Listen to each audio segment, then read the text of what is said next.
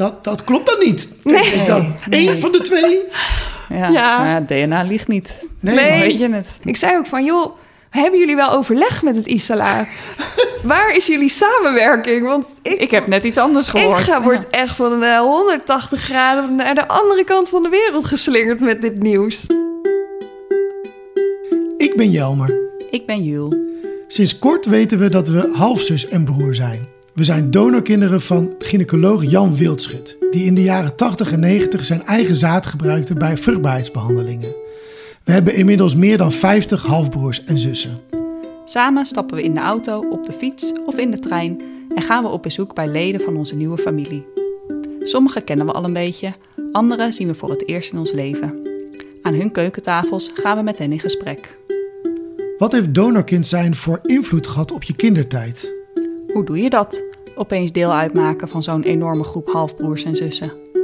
Wat betekent het als de maatschappij jouw ontstaan afdoet als een schandaal? En was het dat eigenlijk wel? Dit is DNA-zaten. Hallo Petra, Hi. leuk dat we bij je op bezoek zijn. Ja. Bijna in dezelfde straat als waar ik woon. Mm. Oh, nou heb ik het al verklapt. Waar zijn we? Wij wonen met z'n drietjes in Amersfoort. Tot Ja. nu toe als, eh, is dit het toch, hè? Wat aan halfbroers en zussen hier woont. Ja, Ja. Ja, we hebben al een keertje gebolderd ja. met elkaar. Niet Ja. geborreld, maar ge- gebolderd. Ook Ja, geborreld. ook geborreld. Oh ja, we hebben ook En uit eten geweest zijn we. Ja. Ja. Peter, ik dacht terug aan de eerste keer dat ik je zag. Dat was in het eh, ziekenhuis waar wij de presentatie hadden van de onderzoeksresultaten van de externe commissie die onderzoek had gedaan naar Jan Wildschut en naar wat er allemaal was gebeurd in het Sofia ziekenhuis. En toen zat daar achter in de zaal iemand eh, die wij nog niet kenden en die een heel, heel mooi persoonlijk verhaal vertelde en heel terechte, eerlijke en ja, pittige vragen stelde aan de commissieleden. En toen dacht ik, wow, wat is dat voor stoer mens? en dat bleek jij te, te zijn. Ja. Ik kan me nog één woord heel goed herinneren uit wat jij toen eh, vertelde. Dat Oh. is dat het tering heftig was. ja, dan kan ik ook wel gewoon lekker duidelijk zijn. Tering heftig. Ja, nou, dat was het ook zeker. dat is het soms nog steeds. Ja. Rondom dit teringheftige verhaal heb jij misschien ook een voorwerp meegenomen. Of iets wat je met ons wil delen wat zegt iets over... Ja, Ja. je zit al te knikken, dus ik maak mijn vraag niet eens af. Ja, Oeh. laten we iets moois zien eh, uit mijn jeugd al. Toen aan mij werd verteld dat mijn biologisch vader een donorvader is. Mhm. Ik het Oké, er komt een mapje, een, een gele snelhechter. Ik ben op mijn tiende in het huis geplaatst. Toen ik elf was, werd aan mij verteld door mijn eh, gezinsvoogd op dat moment... samen met mijn pleegmoeder, pleegmoeder noem ik ook mijn moeder... eh, is aan mij uitgelegd dat mijn biologische vader een donorvader is. En dat hebben ze toen gedaan aan de hand van het uittekenen van ja, een soort stamboom. En eigenlijk wat wel heel leuk is, wat je hierop kan zien... dat Ja. de donor, zeg maar mijn moeder en de donor noemden we donorduk. Donorduk. maar gewoon, Om het een beetje leeftijdsadequaat te maken. Ja, ja, ja. donor. Ja. maar dat is eigenlijk wel iets heel moois, iets speels of zo. Maar zo werd het eigenlijk op een heel ja, kindmanier aan mij uitgelegd. Waardoor bij mij al een beetje overzicht kwam van... oh, maar hoe zit nou eigenlijk mijn familie in elkaar? Want Wie is zijn- wie? Want waar we naar kijken is een papiertje waar ook een soort van stambomen op, op getekend Ja. staan. Ja, En dat, dat- ik zit, zit er te bedenken dat jullie bovenaan de bladzijde begonnen. ja, Eh, en, en dat je eerst een stamboom bent gaan uittekenen van de familie waar je toen deel van uitmaakte. ja, En eh, Ja. lopende die stamboom komt het punt waarop dan de vraag was... en waar komt Petra eigenlijk? ja. Van wie zijn Vandaan. dan mijn ouders? En Ja. mijn biologische ouders. En Ja. toen werd dat mij verteld. Dus het was eigenlijk ook een heel bijzonder moment. Of ook, ja, ook weer heel verwarrend ook. Ook weer heel, dat er weer puzzelstukjes op zijn plek vielen. Maar ik weet wel dat dat tot nu toe nog steeds wel mij is bijgebleven van... oh, dit is wel belangrijk voor mij geweest qua uitleg. Om te gaan snappen ja, wie ik zelf ben. En eigenlijk op een hele mooie manier. Gewoon heel... Ja, gewoon ga maar lekker tekenen. Gewoon Ja. niet eh, dat alleen maar in woorden, maar maak het ook maar gewoon Wat mooi. visueel. Visueel. Ja. Is leuk ook voor de kwak kwaakt, donorduk. Ja. ja. ja. Dat is wel zo. Jeetje, ja. En, maar in Ja. dit mapje is dan... de- wat zit er verder? Ja, je hoeft het niet te uit te leggen. Maar wat, wat is Mhm. de, de context? Wat zit er verder in dat, mapje? Ja, ik had een eh, jeugdbeschermer die was heel betrokken bij mij, maar die hield er dus ook gewoon van dingen uit te tekenen. Ja. En ik merkte dat dat bij mij, en, maar ik merk dat nu ook in mijn werk, dat dat gewoon heel goed werkt bij kinderen. Dat soms het praten, dat, dan kan je soms, ik ben ook best wel praten met veel woorden, maar bij kinderen kan het soms ook, dan zit je op een gegeven moment je hoofd vol Ja. en dan komt het niet meer zo goed binnen. En juist door te gaan uittekenen, kan het soms, ja, in tekening al het gevoel zo naar voren komen van hoe, hoe werkt iets. Mooi. Dus in dit boekje heb ik inderdaad meerdere eh, tekeningen. Ja, deze, ook, maar ook afspraken bijvoorbeeld, die ik dan met mijn jeugdbeschermer had gemaakt. ja, ja. Hoe ik contacten heb met mijn biologische moeder. En nou, hoe ik bijvoorbeeld eh, met mijn pleegmoeder, hoe, ja, hoe ik daarin ook eh, mezelf mag gaan zijn. En hoe ik dat dan kan doen. Ja, Wauw. ja. We raken nu best wel wel aan een aantal eh, vrij ingewikkelde Mhm. eh, zinnen en termen en constructies. Wat kan je een beetje een beeld schetsen van ho- Ja. hoe ben jij opgegroeid? Ja, mijn biologische moeder en haar destijds haar partner. Ik noemde hem tot mijn tiende ook mijn vader. Mhm. En daarna ook nog wel, maar ik merk dat ik altijd wat zoekend ben in hoe noem ik nou iedereen. Mhm. Uh, maar tot mijn tiende ben ik bij mijn uh, toen ouders opgegroeid en mijn toen vader, zeg maar, zwak begaafd. Mijn moeder kreeg uiteindelijk ook psychische problemen. Mhm. En dat maakt dat ik, dat ik op mijn tiende samen met mijn twee zusjes en broertje uit huis ben geplaatst. Omdat de thuissituatie zo ja, heftig eigenlijk was voor ons. Ja, dus toen zijn we uit huis geplaatst. En toen ben ik uh, samen met mijn zusje bij mijn pleegouders geplaatst. En eigenlijk tot nu toe, ja, ik ben heel blij dat ik bij hun Mm. mocht gaan wo komen wonen. En uh, daar, ja, daar heb ik nu nog steeds een hele warme en hechte band ook mee. Ja. En die noem Ja. je ook. Die noem ik echt mijn ouders. Ja, dat zijn echt, als ik het over tegen mijn vrienden of op mijn werk over mijn ouders heb, dan gaat het over mijn pleegouders. zeg maar. Ja, Ja. ja. En, eh, en jouw eh, ehm, toen moeder en, Ja. en, en haar partner, ja. die zijn dus bij Jan Wildschut geweest om, eh, Klopt. voor een vruchtbaarheidsbehandeling. Ja, ik heb eigenlijk ook nog boven mij een oudere zus, maar zij is er- toen zij een paar weken was al overleden aan een stofwisselingsziekte. Mm. En in die tijd eh, bleek daar nog geen goede behandeling voor te zijn. Dus toen mijn moeder meerdere miskramen had gehad, toen heeft het ziekenhuis ook geadviseerd eh, aan mijn toen ouders, zeg maar, van joh, volgens mij is het slimmer om te gaan kijken naar andere mogelijkheden. En zo zijn mijn ouders dus op, eh, ja, op een donor gekomen. En, eh, Omdat met- anders de kans groot was dat ze nog meer kinderen Ja. met die stofwisselingsziekte zouden Ja. krijgen. ja, en daar ben ik dus uitgeboren. Mm. Ja. En na mij, echt al heel snel na mij, bleek dat bleek er al een onderzoek uitgevonden te zijn waardoor ze die stofwisselingsziekte heel makkelijk konden achterhalen. Ah. Dus toen durfden of mijn ouders weer eh, te gaan om ja, samen kinderen te krijgen. Proberen Oh, te ja. krijgen. En daar zijn mijn broertjes en of mijn broertje en zusjes uitgeboren. Ja, dus die zijn volledig van jouw eh, toen moeder en toen vader. ja, ja, Ja, en dat zijn dus Ja. jouw halfbroertjes en Ja. of halfzusjes en halfbroer. Ja. Ja. ja. maar dat wist ik toen niet. Nee. Inderdaad, Nee. zeg tot mijn tien of tot mijn elfde ja. eh, dacht ik dat zij inderdaad volledig mijn ja, was eh, het gewoon volle. jullie gezin. Ja, En toen Ja. op je elfde, want je bent uit huis geplaatst en naar een pleeggezin eh, gegaan. En ja, na een jaar of zo hebben ze je toen verteld hoe Ja. de vork in de steel zit. ja, Dat, ehm, we spraken in seizoen 1 Regina en die heeft ook veel met jeugdzorg te maken gehad. En die neemt jeugdzorg best wel kwalijk dat zij het Ja. haar niet verteld hebben, terwijl ze Ja. het wel wisten. En bij jou is kennelijk een andere afweging gemaakt, dan hebben ze het je wel verteld. Weet je ook waarom? Nou, ik denk wel. Ja, weet ik eigenlijk niet. Maar ik had wel zo'n betrokken jeugdbeschermer. En als ik ook lees uit nou, hoe die tekeningen zijn gegaan. Dat hij, hij was zo Mhm. bezig ook met mij, ook qua loyaliteit met mijn ouders, met mijn pleegouders. En hoe ik eigenlijk klem Ja. daarin Ja. zat. En soms ook zo worstelde van. Maar hoe, wie ben ik dan?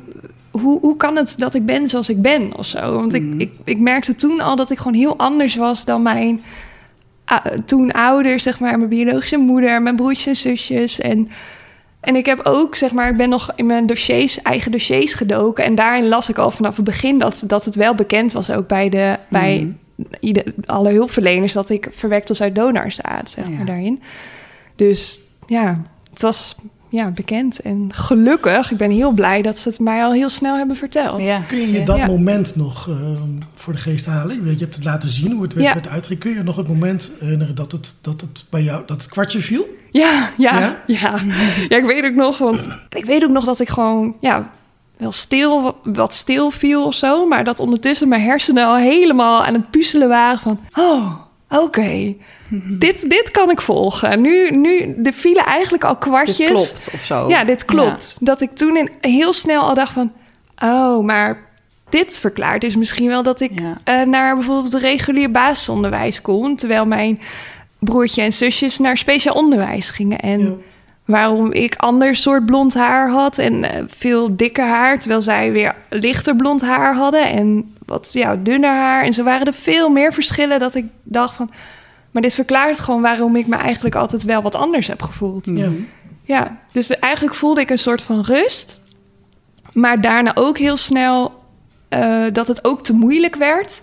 En toen het ook weer gewoon weggestopt heb. Dus ik weet wel dat het rust gaf, maar ook het was te groot, waardoor ik het ook weer. Ja, ik was elf. Ja. Dus het is ook heel logisch dat je er dan ook niet zo echt iets mee Zeker kan. wel, ja. Heb je nog we hebben met Arjen gesproken vorig seizoen. Mhm. En die gaf ook wel aan dat, dat doordat er ook bij veel betrokkenen om hem heen, als je het hebt over bijvoorbeeld het onderwijs, Mhm. dat die ehm, ervan uitgingen dat hij een kind was van zijn beide, beide ouders, dus ook van, Mhm. van zijn vader. En daarmee eigenlijk al een stempel. Als je ergens had van, nou ja, dan, dan, dan is het misschien niet gek dat dit gedrag moeten we misschien aan, ehm, aan Allerlei stoornissen denken in plaats Precies. van karaktereigenschappen. Dus hij had er daarin de wind echt tegen, zeg Ja. maar. Ja. Heb jij daar, hoe, hoe is dat voor jou geweest? Ja, ik heb dat dus eh, niet zo ervaren, maar ik denk dat ik, eh, ik, ja, ik kom ook uit echt een hele rotte si- jeugdsituatie en waar ik juist de positie kreeg van mijn ouders, met name mijn moeder, van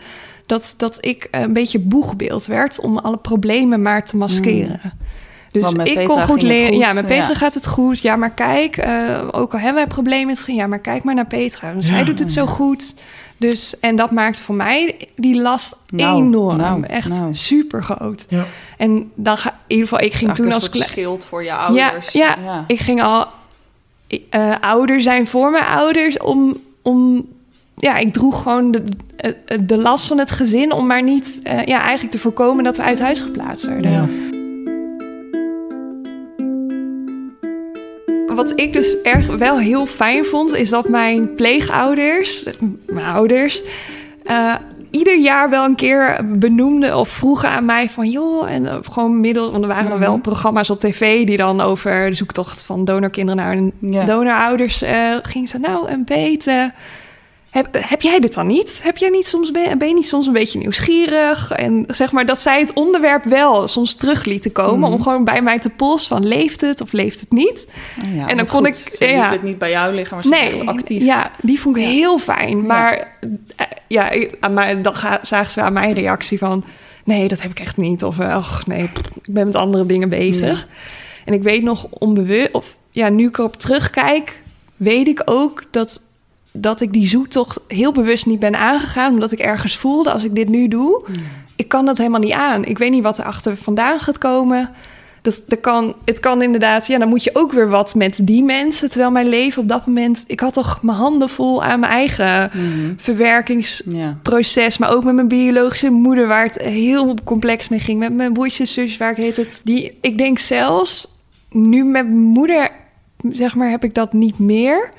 Maar ik heb het denk ik nog wel tot anderhalf jaar terug nog wel voor mijn zusje ook gevoeld. Zeg maar, die, dat zo ver gaat die loyaliteit, zeg Ja. maar. Je- En wat, Je bent- waar doe je dan op? Wat heb je dan gevoeld voor hun? Nou, mijn, eh, of, eh, mijn oudste zusje die woont eh, in het buitenland, maar die heeft ook best wel veel psychische problemen. En toch voel je daar, voelde ik me daar toch wel weer verantwoordelijk voor. Van, Ja. oh. Ja. En dan was ik heel erg onze band aan het onderhouden en ehm, eigenlijk maar over mijn eigen kunnen heen aan het gaan. Van, oh, maar elke keer weer forceren van, oh, maar bij haar pols, hoe gaat wel goed? Terwijl ik niet terugkreeg waar, waar ik ook behoefte aan had. Dus bijvoorbeeld de vraag, hoe gaat het dan met jou? Of ik ben naar een psycholoog gegaan, zeg maar ook eh, gaan kijken van, maar hoe zijn mijn relaties met anderen inderdaad? En Ja. wat, wat, welke zijn in balans en welke kosten mij ook meer energie of gaan eigenlijk over mijn grenzen heen? Ja. En daarin werd ik me dus ook heel erg bewust inderdaad dat de relatie met mijn biologische moeder, dat was ook echt heel ongezond. Ja. De, waar ik dus ouder voor mijn moeder ging zijn. Terwijl, ja, je moet gewoon kind daar in die relatie Ja, kunnen zijn. Dat geen evenwichtige... Nee, niet zorgen moeten maken om nee. mijn ouders. En ja, en eigenlijk moeten ouders jou dan ook weer teru- terug kunnen fluiten. Van joh, eh, je bent je nu zorgen over mij aan het maken, maar Ja. ik ben gewoon volwassen. Ja. Dus ga maar weer even, eh, Ja. even dimmen. Heb je nu nog contact met het gezin waar je de eerste tien jaar bent opgegroeid? Nee, nee, helemaal nee. niet. Ik heb dat echt, nou, toen, toen ik bij mijn pleegouders al woonde, denk ik wel vier, vijf jaar geprobeerd.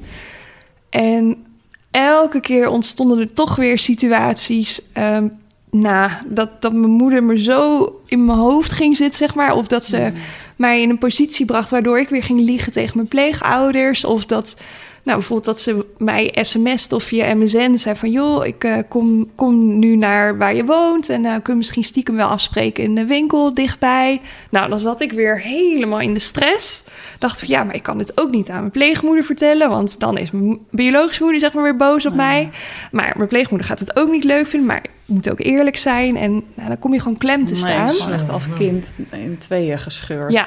Ja, en toen eigenlijk heb ik ook heel bewust toen ervoor gekozen om eh, het eh, contact met mijn moeder te verbreken. Omdat ik gewoon helemaal daaraan onderdoor ging. Ja, Ja, ja, heftig. ja.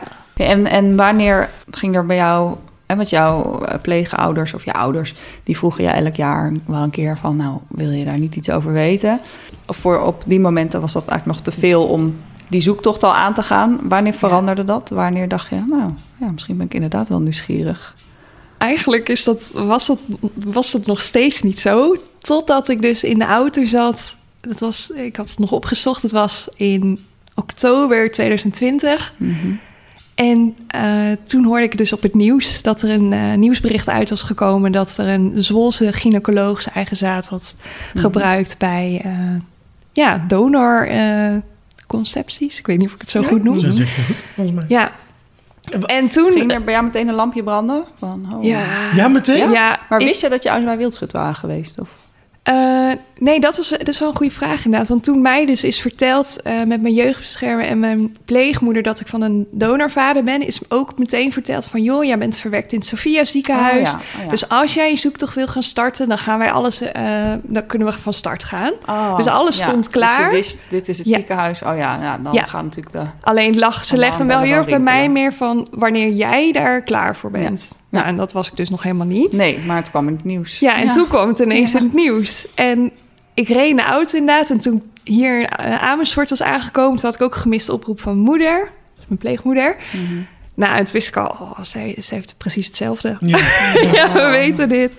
Dus toen eh, heb ik het Isala ziekenhuis gebeld... Van, om überhaupt even wat meer informatie te vragen... van wat Mhm. moet ik doen. Ja. Toen hebben zij mij doorverwezen ook naar het FIOM.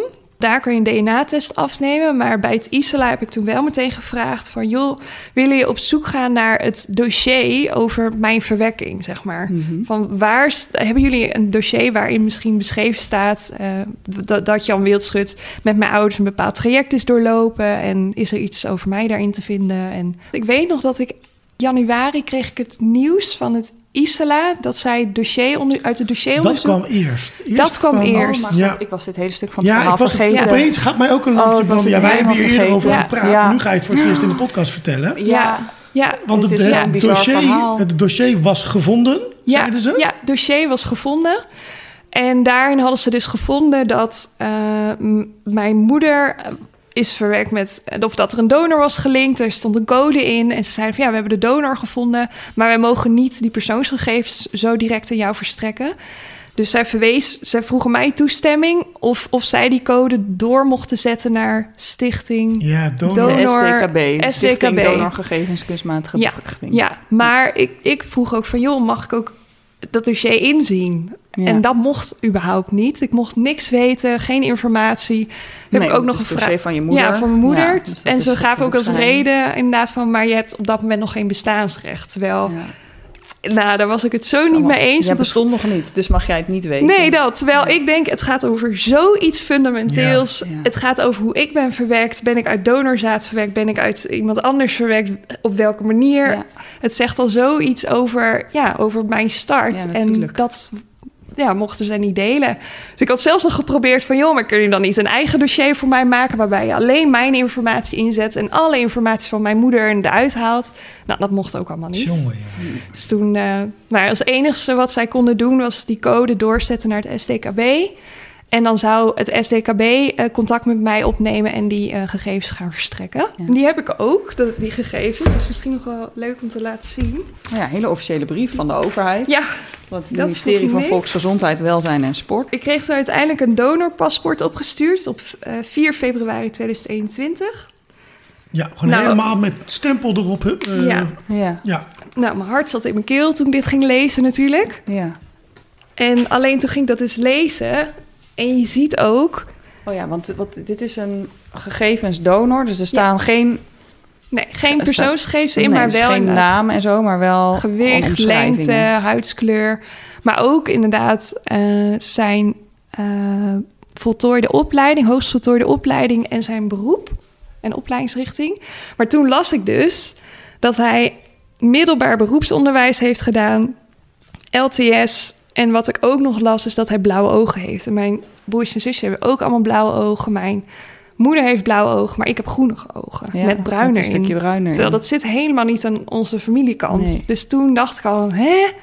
Hoe kan deze Ja. man nou mijn donor zijn Ja. die in dat dossier staat? Ja, en, dan- en toen ook nog het hoogst voltooide opleiding. Nou, toen heb ik dit, dit papier heb ik echt aan de andere kant van de kamer gegooid. Van, als dit DNA, is, helemaal niks dan van. snap ik er helemaal niks meer van. Dan laat maar. Dus toen heb ik het weer weggestopt. Hm. En echt een, nou, volgens mij een paar dagen later of een week later... toen werd ik gebeld door Vion.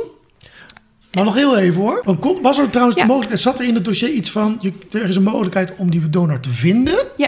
Ja, dat, eh, het, in ieder geval het SDKP had ook eh, aangegeven van als ik contact zou willen met eh, mijn donorvader en eventuele halfbroers en halfzussen, dat ze dat konden gaan opstarten. Dus Ja. dat wilde ik ook. Dus Ja. ik heb daar wel ja tegen Ja, gezegd. had je al gezegd. Dus de dat, heer was- dat proces werd al Ja. in gang ja, ge- ja, werd al helemaal in gang gezet. En ik had ook een brief al gekregen, die zit hier ook tussen, met dat er dus ook half, een halfbroer of halfzus was gevonden. Ja. Dus er waren ook al matches. Jongen. Dus ik zat al helemaal weer, Ja. want ik had er eigenlijk wel heel veel niet zin van de gynaecoloog. Ja. een andere eh, Ja. donor Ja. waarvan je dacht, nou, hoe kan dat nou mijn vader Ja. zijn? Maar Ja. prima. Maar ik was wel heel Ik erg opgelucht. Van, oh, ik, ik zit dus niet, ik zit niet ook nog eens aan deze gynaecoloog gelinkt. Want, want mijn leven was al een chaos. En het, het is alsof het bestaat uit bizarre dingen. En toen dacht ik ook nog, En je zei vier dagen later ja, ik weet het niet precies Een paar meer. dagen een paar later. dagen later kreeg ik een telefoontje van Fion. van Fion. Ja, en dat nummer had ik ook niet goed in mijn en dat telefoon. is dus, nog even om het goed te volgen, dat is de plek waar je je DNA naartoe Ja. gestuurd had. Ja, ja, ja, Dus Isela had op basis van het dossier jou gematcht aan iemand. ja, En een week Ja. later, of een poosje later, belt Viom. ja. Nou, wat zeiden die? Ja, dat ik van eh, Jan Wildschut afstam.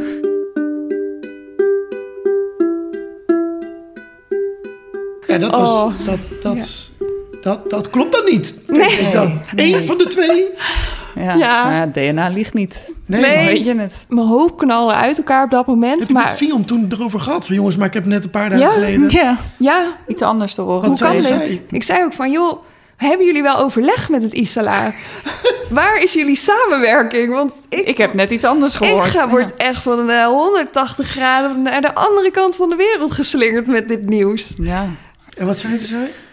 Eh, nee, ja, dat, het nog, dat ze dat niet echt hadden gehad. Dus ik ook nog weer een beetje belerend kan ik dan zijn. Maar nou, misschien is dat wel handig om te gaan doen. dit is echt super Om dit te voorkomen. Dat je Ja, niet twee verschillende voorkomen. uitslagen aan Ja. één iemand doorgeeft. Ja, En van Ja. dat dossier, daar klopt dus blijkbaar helemaal niks van. Van de dossiervoering in die tijd. dus Want die al, code, eh, dat ja. is dus Er gewoon... zat dus een code in jouw Ja. dossier die verwees naar een donor die niet Nee. de donor is. nee. Dus dat heeft Jan die wel donor is blijkbaar- geweest, maar niet jouw donor. Nee, Ja. precies. Ja.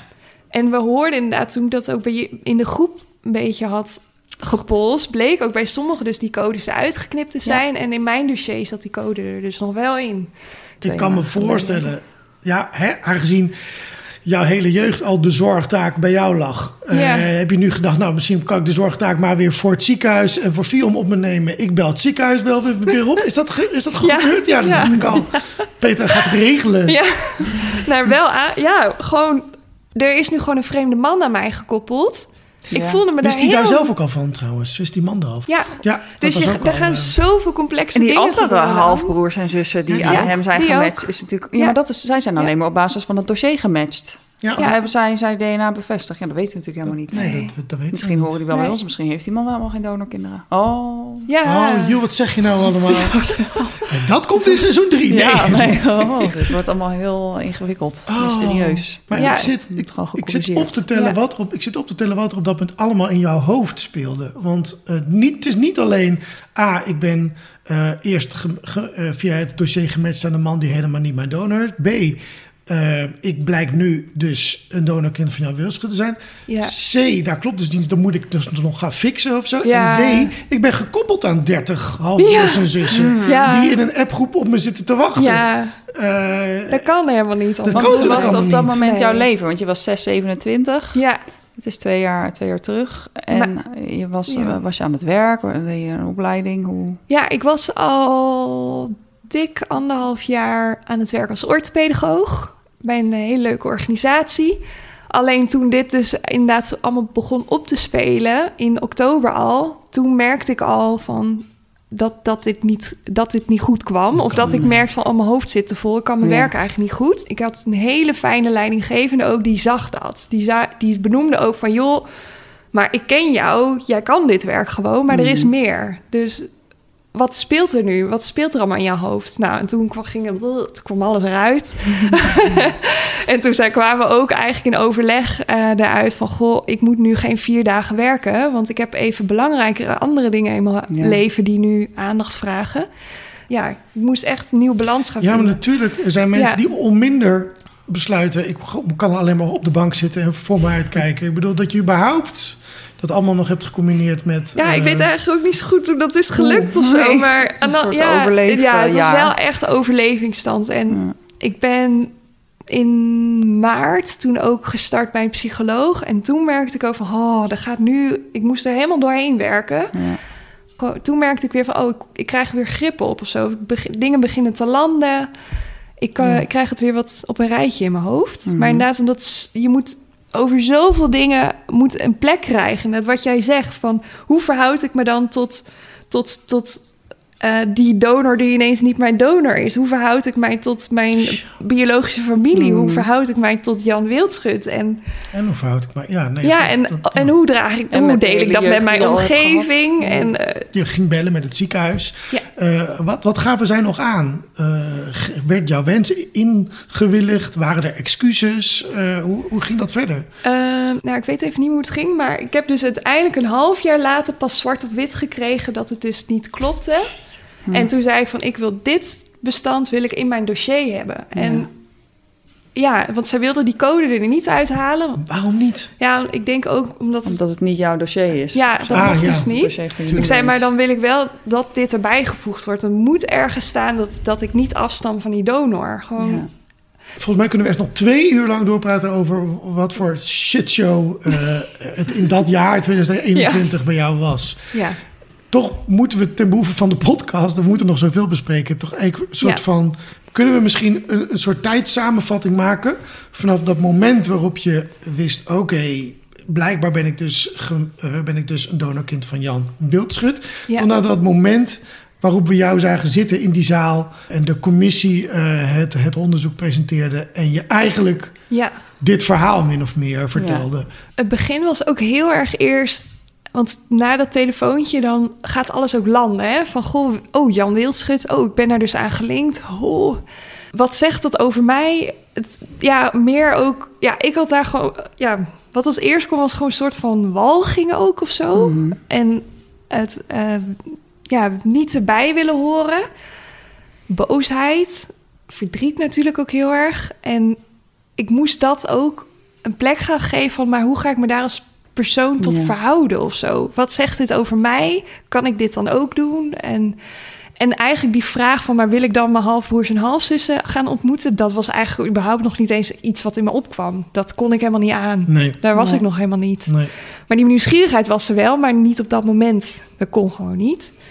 Eigenlijk in, die, in dat half jaar heb ik dus inderdaad gewoon ben ik heel erg met de psycholoog aan de slag gegaan. Van goh, maar ja, waar eerst gewoon ik Jan Wildschug heel erg gefocust op het negatieve. En in april kwam volgens mij of maart ook dat eh, bericht uit Ja, van dat hij ook zijn zaad bij Kie kinderen, dus Ja. bij echtpaar waren. Dus nou, Mhm, toen kwam toch er weer zo'n schep bovenop van, oh, nou, dat is weer zoiets crimineels. En dat- nou, dat is dan je biologische vader, Mhm. lekker dan. Dus ik moest dat eigenlijk ja, eerst een plek gaan geven. En toen dat wat ging landen, kon ik, werd mijn blik uiteindelijk ook weer iets zachter. En kon ik ook weer gaan kijken van, goh, maar wie is Jan Wildschut dan nog meer? Dat voorzichtig Ja. gaan kijken. Dus los van wat hij had gedaan, ook een beetje gaan kijken van, oh, ja... Wie, was niet- hij als persoon? ja, wie was hij dan maar? als Ja. persoon, maar Ja. wat ik dan vanuit de media kon vinden. Want eigenlijk had ik nog niks. Ik Nee. had bijna nog geen informatie. Volgens mij is het nu zo, als je bij Viom aan ons gematcht wordt, krijg je de levensbeschrijving van Jan.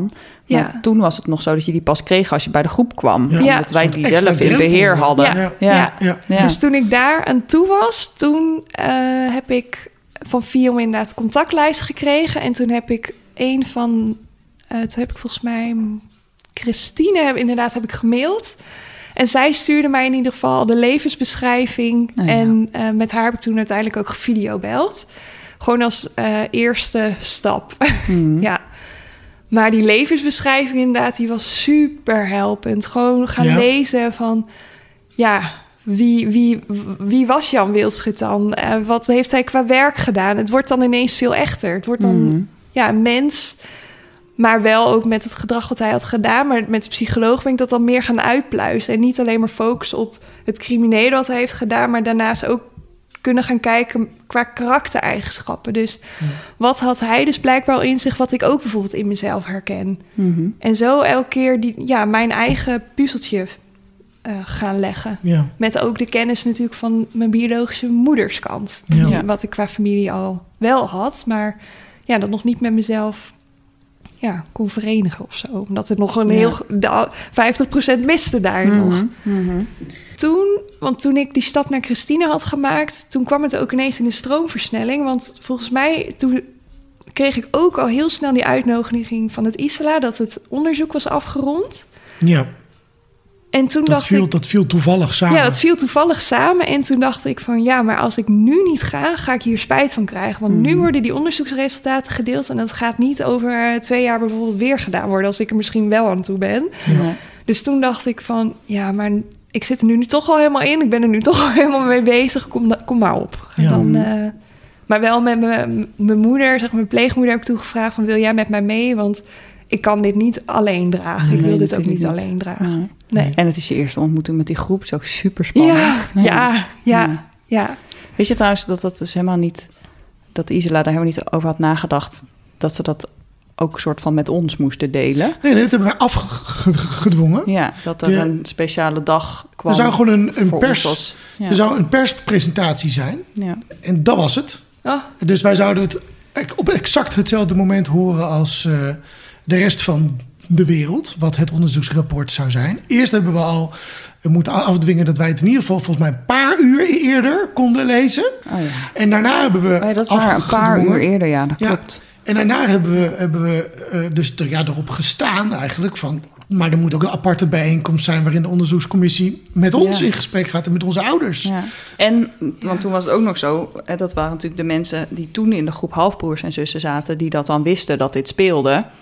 En toen hebben wij uiteindelijk gezegd van, joh, maar wij hebben ook met mensen nog geen contact. Ehm, bijvoorbeeld Petra, dat wisten Ja. we toen niet, maar jij Ja. zat nog niet in onze appgroep. Dus Nee, hoe worden die uitgenodigd? Oh, Ja. Kunnen jullie opnieuw een verzoek, kunnen jullie gaan samenwerken met Viom Ja. en zorgen dat iedereen die aan ons gematcht is, ook de mensen die wij nog niet kennen, dat die wel op de hoogte gebracht worden van deze bijeenkomst. ja. Je merkt daarin, anders had jij geen uitnodiging gekregen. Nee. Nee. Nou, bizar Ja, ook. Terwijl ja. het een super belangrijke bijeenkomst was. Ja. Dus je, je merkt daarin Ja. dat, eh, zeker in die fase, dat wij de eerste groep donorkinderen waren heel waar erg dat op die manier aangepakt moest. werd. Ja. Ja, ja, en, Ja. en, en, Ja. We moesten zelf echt aan hadden. alles denken wat er moest gebeuren. Want Ja. daar werd anders niet aan gedacht. Nee. Jij zat daar in de zaal.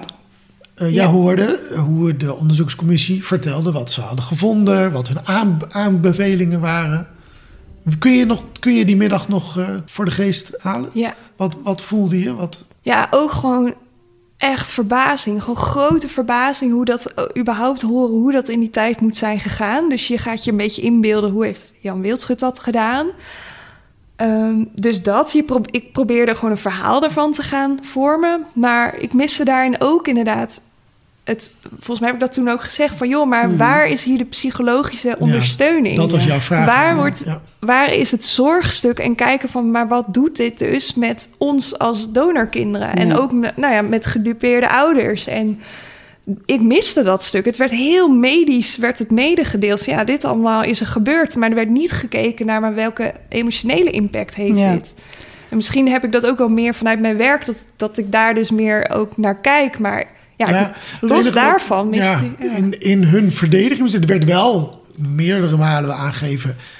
we snappen dat dit heel erg is, zeg maar, Ja. dat het is gebeurd. Maar hoe je daar dan iets mee doet... Nou ja, je mocht wel, ehm, of dat staat nog steeds iedereen vrij om met het maatschappelijk werk. eh, dus één maatschappelijk werk op de zaak gezet. Zeg Ja. maar, Ja. om die, daar. die kun je Ja. zelf bellen als je dat wil. Ja, Ja. ja, ja. Dus Ja. het Dat was- initiatief dat was de bij de donorkinderen en die moeten dan zelf contact opnemen. ja, Ja, En En- daarvan was jouw vraag eigenlijk...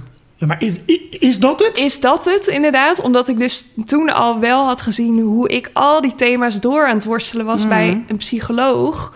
en al een En- jaar lang En dat was gaat gaan werken. veel dieper dan Ja. inderdaad alleen maar... eh, oh, lukt het qua werk? Heb je goede balans? Nee, het gaat echt over je eigen identiteit. Gewoon Ja. je wortels. Hoe, ja, hoe verenig je je tot alles? Tot, ja, hoe, wat voor een persoon ben je? Wat, nou, ik merkte bijvoorbeeld dat ik... eh, door mijn eigen jeugd, ook door natuurlijk wat ik heb meegemaakt, maar dat ik heel erg in een doorbeukmodus stond. Dat ik heel erg, eh, dus heel erg aan het zorgen Sterk was, zijn. heel sterk zijn, Ja. maar ook heel erg afvroeg, maar wat maakt nou dat ik mijn werk nu kan, zeg maar. Mhm. En juist door dat te gaan puzzelen van, oh, maar ik heb dus het intelligentiestukje dus ergens van Jan Wildschut, maar ik heb ook een beetje dat eh, kunnen doen denken of onzeker zijn. Daar kom ik dus nu ook achter. Dat komt ook een beetje van het. Wildschut kant. Ja. Maar dat dus met een zachtere bril gaan kijken van... oh, maar dit is dus iets wat deels genetisch een aanleg is... ehm, waardoor ik, als het dus gebeurt, ik ook tegen mezelf kan zeggen van... oh, oh, ja, maar dit is even een familieding. Dit gebeurt nu even. Ja, ik vind het alsnog heel lastig... maar ik ga Ja. het niet meteen labelen Het als... gaat niet meer met je op de loop. Je gaat het niet Nee, meer echt geloven. Ik ga niet meer denken van, oh, ik ga nu zo meteen in een burn-out schieten, want ik werk boven mijn kunnen. Of eh, Ja. gezien waar ik vandaan kom, oh, maar dit werk kan ik eigenlijk helemaal Nee, niet. wanneer val ik een keer door de mand? Wanneer val ik door de mand? En dat zijn zulke negatieve gedachten. En die moest ik gaan leren ja, meer plaatsen in het totaalplaatje. Ja. Wat een levenswerk. Ja, nee, levenswerk is Ja. meer iets waar je hele leven aan werkt. En wat dan wel iets heel moois wordt. Maar dit is echt gewoon... Nou ja, dat is dit, ook. Ja, ook dit waar je is- hele dit is leven echt die hoopt dat er levenswerk. iets moois van wordt. eh, Ja. ja. Jawel, maar meestal hebben natuurlijk mensen... Oh, dit kunstwerk, zeg maar levenswerk. Maar zo Ja. bedoel ik het niet. Maar Nee. dit is gewoon echt hard werken met je leven. Ja. Ja. ja. Ik heb onderschat hoe belangrijk het is om te weten wie je biologische ouders zijn. En om, zeg maar, doordat ik dat tot mijn, nou, tot mijn 26e wist ik niet wie mijn biologische vader was. En Ja. ik denk dat ik daar, als ik dat eerder had geweten, dat ik veel sneller dingen kon gaan plaatsen hoe ik als persoon ben. ja. En doordat ik dat toch niet wist, en dat is natuurlijk niet alleen daaraan te wijten, maar heb ik ja. echt heel vaak getwijfeld van, Ja. of heb ik mezelf gewoon heel vaak niet gesnapt. En heb ik daar best lastig mee kunnen hebben. Mhm. En dat ik nu met een veel zachtere blik naar mezelf kijk. Ja. En ik zeg maar, ik- ik- ja, ik heb mijn scriptie er ook over geschreven bijvoorbeeld, maar ieder kind heeft het recht om te weten van wie die afstamt. En dat staat Oh ja, in- je wist natuurlijk al wel dat je donorkind was. Ik dacht wel Ja. toevallig dat je daar je scriptie Ja. over hebt geschreven. Ja, ja dat, dat, was, dat was onderdeel van de toevallig. scriptie. Maar dat ik nu ook... En dat het lang niet altijd aan de orde is, zeg maar. Of dat we daar soms in Nederland nog toch maas in de wet zijn. Of dat heel veel eigenlijk dus niet weten wie een Mhm. biologische vader wie een biologische moeder is. Maar dat, dat het best groot gevolgen he- kan Ja. hebben. Dus Dat het heel erg in het belang van het kind is om dat wel te weten. ja. Ik heb daar ehm, een moeilijke vraag over. Mhm. Maar je gaf aan dat we alle moeilijke vragen mochten stellen. Ja, Ehm, jouw biologische moeder en, en haar partner hebben destijds Ja. er heel bewust voor gekozen. ehm, Ja. Om ja, überhaupt kinderen te krijgen, maar zelfs met behulp van een donor. Dus ze wilden zo graag kinderen, zeg maar. ja, Ehm, terwijl jij hebt ook verteld hoe, ehm, ja, hoe kwetsbaar zij ook waren. Ja. Hoe Ja. eh, misschien niet in staat om een kind op te voeden. ja. Is daar bij jou wo- eh, wroeging of verdriet over het feit dat ze die keuze hebben gemaakt? En dat ja, iemand hen er heeft wel, geholpen. eh, ja, ik heb hier ook echt heel veel, ook met psychologen inderdaad over gehad, maar ook met mijn ouders en ehm, met mijn pleegouders dan inderdaad. Van, ik snap niet hoe een arts, zeg maar, eigen, ik ben dus heel blij dat ik uiteindelijk van een van Jan Wildschut dus afstand van een donorvader, want anders.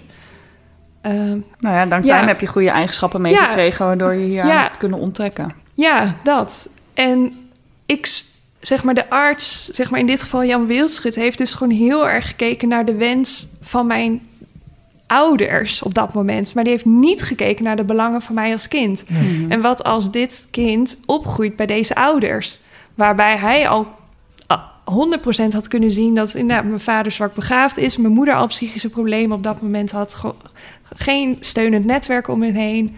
De randvoorwaarden die waren er niet. Nee. Maar ik kan bijna zo'n uitspraak... Ja, dat is in Nederland heel moeilijk. Maar ik, op dat moment had, ja, naar mijn mening... er niet voor gekozen moeten worden... dat mijn ouders zwanger hadden kunnen worden... Nee. Via donorzaad. Nee. Ja. Nou ja, dat is een heel gevoelig onderwerp natuurlijk. Ja.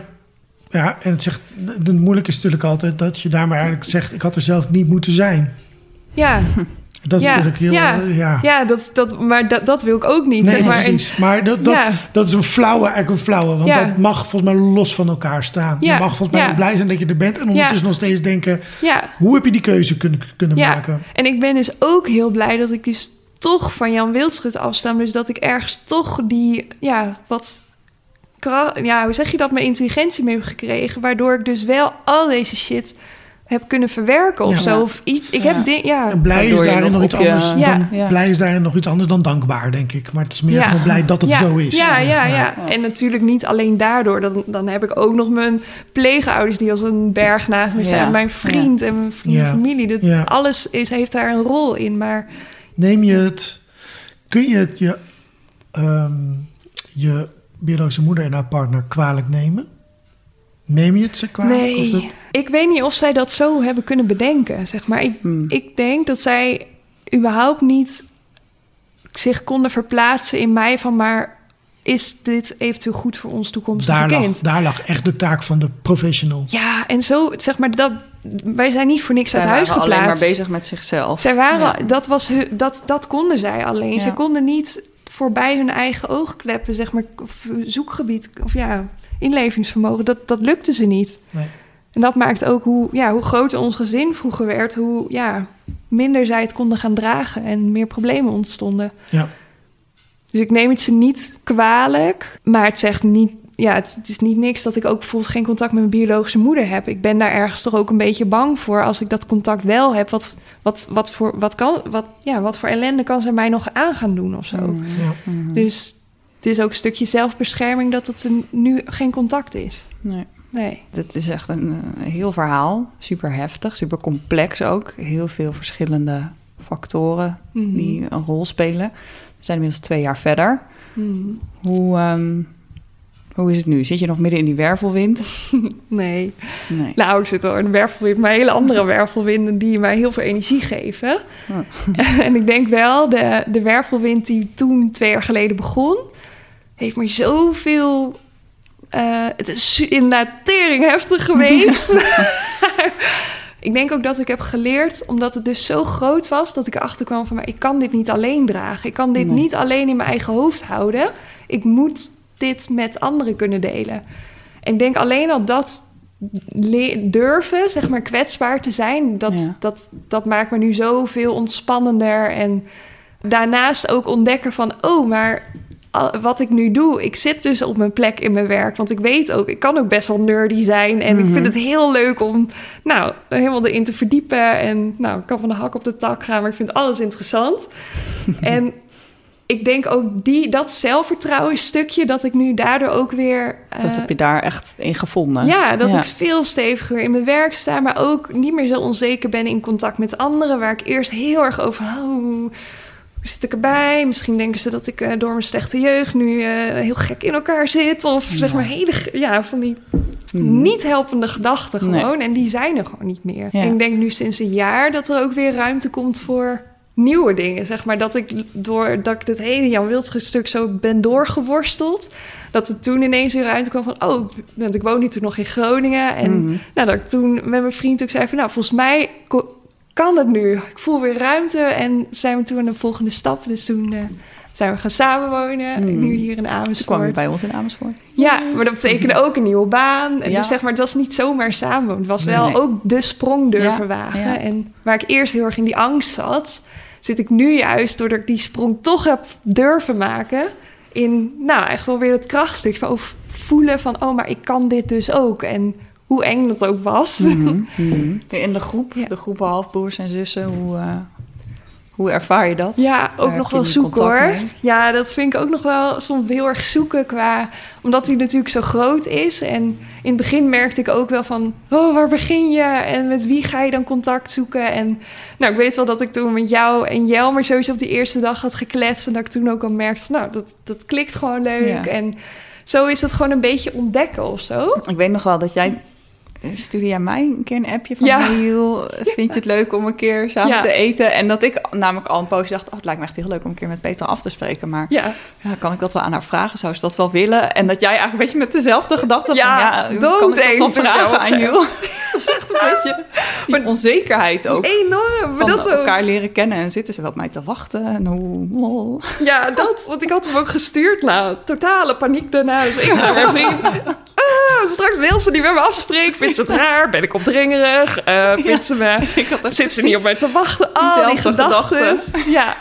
Dus toen later maar... Nou, ook maar weer proberen te laten. En toen appte jij ook terug. En toen dacht ik... Echt totale opluchting weer. Oh, oké, ze wil ook met mij afspreken. En, ja, Ja, toen ben ik komen eten. ja, En toen ja. hebben we echt meteen uren gekletst over ja, alles. ja. ja. Ja, gewoon die herkenning inderdaad. Ja. Gewoon qua... Ja, maar dat... Persoonlijkheid. Je gaat letterlijk dan, op dat moment ging ik alweer puzzel, puzzels, Ja. puzzelstukjes leggen. Van, oh, maar dit herken ik weer bij you. En dat moet dan weer een beetje wildschutkant zijn. Oh, Ja. en dat herken ik niet. Maar dat komt misschien weer meer bij jouw familie vandaan. En van mij komt het dan misschien weer deels uit mijn andere kant van de familie. En zo ben je dan letterlijk tijdens een gesprek al... Van alles aan het afstemmen en aan Ja. het Ja. ja. puzzelen is het echt, ja. Hebben, eh, zoals je weet, want jij bent een vaste luisteraar. Nee, weet ik helemaal niet, we hebben helemaal niet geluisterd. Dat vul jij in. Ja, precies. Eh, wij eh, nemen altijd een, een eh, bingo-molen mee, omdat daar balletjes in zitten. En die verwijzen naar een nummer. En die, dat nummer verwijst naar een, een DNA-vraag. En dan mag je er drie van, van trekken. En eh, waar ga je dan het hemd van het lijf vragen? Dat is een beetje de clue. Ja. Om daarmee eh, natuurlijk het nature-nurture verhaal, waar jullie het net al aardig over Ja. hadden. Hè? Ja. Wat Wat, heb ik nou van elkaar? mezelf? Wat is nou, nou dat, gaan wij, dat lossen we allemaal op. Nou, met de DNA-vragen. Ik ben benieuwd. Ja. Ehm, Ehm, take it away, de bingo molen is, eh, is, all yours. Is all yours. Ga je gang. Oh, nummer 32. 32. Nummer 32. Eh, als je één dag de baas van Nederland zou zijn, wat zou je dan veranderen? Oeh. Grote vraag. Ja, hele Ja. grote vraag. Nou, ehm, eigenlijk, want je hebt nu in Nederland ja, verschillende vormen. Zeg maar, als ouders niet lukt om kinderen te kunnen krijgen, dat er dan andere opties zijn. Dus inderdaad, onder andere dus via donorzaad. Mhm. Maar je hebt dus ook in Nederland pleegzorg. En je hebt natuurlijk ook nog de vorm adoptie. En ik ben wel echt sinds ik dus helemaal dit, helemaal in het Jan Wildschut verhaal, eh, helemaal er, nou, dit wij met z'n allen meemaken, ben ik wel anders gaan denken over adoptie sowieso, maar ook over donorconceptie. Mhm. En ik, ja, ik vind het gewoon te bizar, zeg maar. Ik heb nu bij mezelf ook gemerkt welke impact het heeft om niet te weten wie Ja. heel lang mijn biologisch vader is geweest. Dus gewoon je wortels niet weten. Dus Ja. 50% geen idee. Ik zou eigenlijk ervoor willen pleiten dan dat ieder kind moet weten wie zijn biologische ouders zijn. En dat dat contact op elk moment in zijn leven aangehaald wordt. Ja. En dat er misschien ook wel actief vanuit ouders dat aangeboden blijft worden. Van joh, als je het nu zou willen, dan kan dat. En daarom vind ik dus pleegzorg iets heel moois. Maar daar kiezen dus heel vaak ouders minder voor. Omdat ze Ja. dat heel complex vinden. Want dan krijg je de biologische ouders erbij. Mhm. Maar dat zegt dus eigenlijk al genoeg. Ja. Die biologische ouders zijn er altijd. er altijd. Die kan je niet loskoppelen van een kind. Nee. Dus ja, dat zou ik willen veranderen. Ja, en dat ook die Ja. gegevens over je afstamming, dat je Ja. die Ja. kan hebben. Dat, dat, Ja. hè, dat staat nu in het dossier van jouw moeder, maar dat Ja. dat stukje ook al in het dossier van het kind wat daaruit geboren wordt, Ja. wordt geplakt. Ja, en het hoeft zeg maar zoals nu. ehm, het heeft voor mij niet tot, tot het resultaat geleid dat ik dan. Nou, ik weet ook. Jan Wildschut leeft natuurlijk niet, maar dat ik dan ineens helemaal naar hem toegetrokken ben of zo. Qua bij een pleegouders of als ik wel bijvoorbeeld nog wel bij een biologische ouders had gewoon blijven ook gewoon altijd mijn ouders. Ja, dus het ja. is niet dat daarin iets zou veranderen qua band of relatie. Nee, dus daar, Nee. die angst hoeft er dan ook niet te zijn. Maar ja, wel wat je dus in positieve zin allemaal kan brengen om te Ja, weten. Absoluut. Mooi, Eh, mooi antwoord. heel DNA-vraag nummer twee. Oké. Ga je gang. Nummer 7. Zeven. Hoe noem je ons als je het met anderen over ons hebt?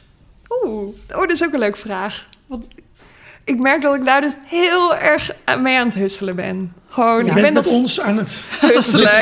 Ja, Oké. Vertel. Ja, nou de ene keer zeg ik weer halfbroers en halfzussen, maar laatst, toen had jij natuurlijk je boekpresentatie en toen heb ik een kaartje voor je geschreven en uh, ik een cadeautje meegenomen. En toen ja. weet ik nog dat ik zat te twijfelen met hoe ga ik dat er nou, hoe ga ik dat er nou opzetten? Zeg Mhm. maar dat we nu, want ik had iets erop gezet van nou, ik ben echt super blij of bijzonder dat we nu eh, ja, half broer, half zus of half broer, zus, half zus. Nou, wildschut zijn we verwant. Nou, toen zat ik heel dik error in mijn hoofd. Ja.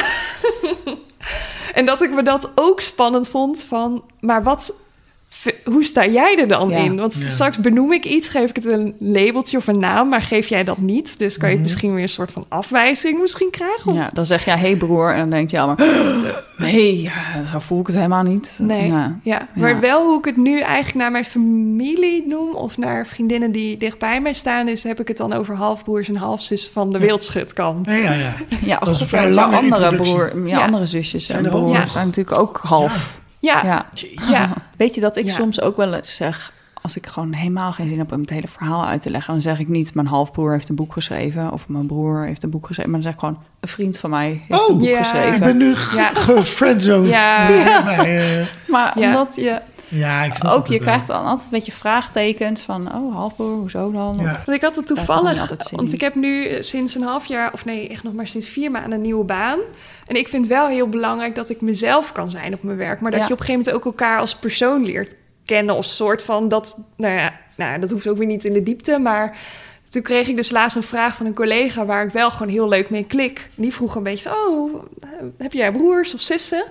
En dan merk ik wel dat ik dus Ja. al op de wip sta van wat ga ik dan doen? En nu in mijn nieuwe baan heb ik het nog niet verteld. Of dat, dan voel, ik gewoon aan van wanneer vertel ik dit en wanneer niet. Mhm. Maar bij haar heb ik het toen wel verteld, omdat het toen, we zaten en met z'n tweeën. En nou, ik dacht van, dit kan nu. Ja, herkenbaar. Bij mij op het werk, mijn opleider weet het. Maar de rest weet het ook niet. Voor Nee, is niet relevant, niet. maar voor Ja. degene met wie ik nauw Ja. samenwerk, Ja, ja, wil ik inderdaad dat ik af en toe kan zeggen, pff, even ik zit hier mee of eh, ik ben er vandaag even niet bij met mijn hoofd, Ja. want er speelt van alles. Ja. ja. Ja, Ja, ik schreef er een boek over. Ja, Dus ja, de hele wereld jammer. mag het weten. Ja. Dan zit je daar Ja. vast. Ja. Ja, dus Ja. dat is... eh, Laatste DNA-vraag. we zijn er aan toe. Ja, benieuwd. Mm, nummer 43. 43. Yes. Wat? Vraag. Ah. Wat is je lievelingskaas? Ah, de kaasvraag. Nou, laat ik net een hele grote kaasliefhebber zijn. Toch? Ja, Ja. het is niet waar. Ja, Yes. maar dat was ook een van de eerste herkenningspunten toen ik dus inderdaad in de groepsapps kwam. Wil je ook in de kaas-app, ook in de kaasclub. in de kaasclub? Eh, ja. Maar lievelingskaas. Uit al jouw lievelingskazen moet je er één kiezen. ja, maar die wisselt dus altijd. Want dat, Oh. dat past wel een beetje bij mijn karakter. Dat ik soms wat springerig ben en dan spring ik weer van de een naar de ander. En nu heb ik fenugreek ontdekt. Oh nee. Ja, Nee? Oh, ik vind dat als ik dat is nou, er zijn weinig kaas wat die ik echt niet lekker vind. Oh. Maar fenugreek vind ik echt niet lekker. Maar Oeh. ik heb ook andere kaas, want dat is de winterkaas. En die, die ben ik tot verleid bij de Zaanse Hoeve, hè, vorige week. of nee, gisteren was dat. dus toen zat er ineens zomaar nog een kaas in mijn tas. winterkaas. Wat is Ja. dat dan? Met kaneel en kruidnagel en sterrenijs of zo? Eh, ja, wortel, ik weet het eigenlijk niet. Maar het is echt heel lekker. Oh. Willen jullie hem proeven? ja. Zeker. En dan ga ik, oké, ik ga ook nog een keer, ik ga de fenugreekkaas een tweede kans geven. ja, wel doen we het wel zo als de opname klaar is. Want Ja. anders zitten jullie op mijn Oh, nee, oren op die koptelefoon. Oh ja. Dus dat, een, een Dat je gewoon nog even, mogen we een, nog een review geven over de kaas in de podcast? Ja, dat is misschien een goeie. Dan, dan, dan bergen we nog niet de, de microfoons op. Maar dan moet je wel je mond leeg eten voordat je iets Voordat zegt je wat mag zeggen. Ja, dat lijkt me een goeie. Ja. Petra, dit was het eh, vrolijkste gesprek over een teringzwaar onderwerp. Tering heftig. Sorry, tering heftig. Sorry, excuus. Dat was een andere bewoording. Dank je, Ja. Petra. Jullie ook bedankt. Ja, dankjewel. Dit was DNA Zaten, een podcast van Jelmer en Jules, donorkinderen van gynaecoloog Jan Wildschut. Wil je ons steunen? Ga dan naar vriendvandeshow.nl slash dnazaten. Ben je op zoek naar verdieping? Lees dan de roman Kit, KID, die Jelmer heeft geschreven over zijn verhaal en die je kan vinden in de boekhandels. Heb je behoefte aan meer informatie? Kijk dan op de websites van FIOM, Stichting Donorkind en het landelijk informatiepunt Donorconceptie. De linkjes vind je in de show notes en op dnazaten.nl. Wil je ons volgen? Kijk dan op Instagram, dnazaten.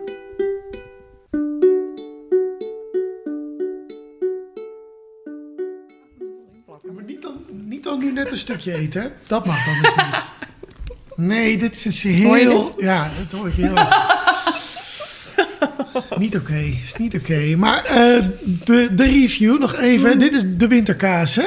De Ja. winterkaas van de Zaanse Hoeve. Had ook Ja. een hele mooie Ja, echt zo'n winterkorst Ja. met eh, kristallen, kristallen erop. erop getekend. Ja. Niet echte kristallen, maar ja. Ja, Mm, Lekker. ja. Hmm. maar ik ging Heel dus voor de lekker. Venegriek en ineens eh, kwam ik ook hiermee thuis. Want hij Dit is, ehm, eh, hoe zou je hem omschrijven, Jelmer? Hoe zou ik hem omschrijven? De kaas? Eh, nou, dat hij, hij heeft iets jongs. Het is niet Ja. een oude kaas. Het is Ja. een jonge kaas, romig. Veel Eh, hij heeft... ehm, ik ben nooit zo goed in het benoemen van kruiden. Maar er zit inderdaad iets anijzerigs of zo een beetje in. Iets, iets, Ja. Eh, ja, iets in die trant. Nee, een hè? krokantje hier en daar. Een krokantje. Ja, ja. Lekker hoor. Nou, de Kaasclub. De podcast. Misschien kunnen we die beginnen nog. eh, Nou, lekker. Deze kan naast ehm, de Lutje Winkel kaas... ehm, van Tanita. de, ja, Je had nog zo beloofd dat je niet meer met kaas Oh, in je mond zou gaan praten in de microfoon. Heeft ze toch gedaan. ik sluit bij deze eh, de podcast af. Tenzij jij, ik heb jou nog niet gehoord, Pe- Petra, jouzelf over Ja, de ik vind hem echt fantastisch. Ja. Lekker. Ja, goed gelukt. Ik het er niet aandoen om eh, nu ook te gaan eten. Nee, we sluiten hem bij deze af. Tot de volgende.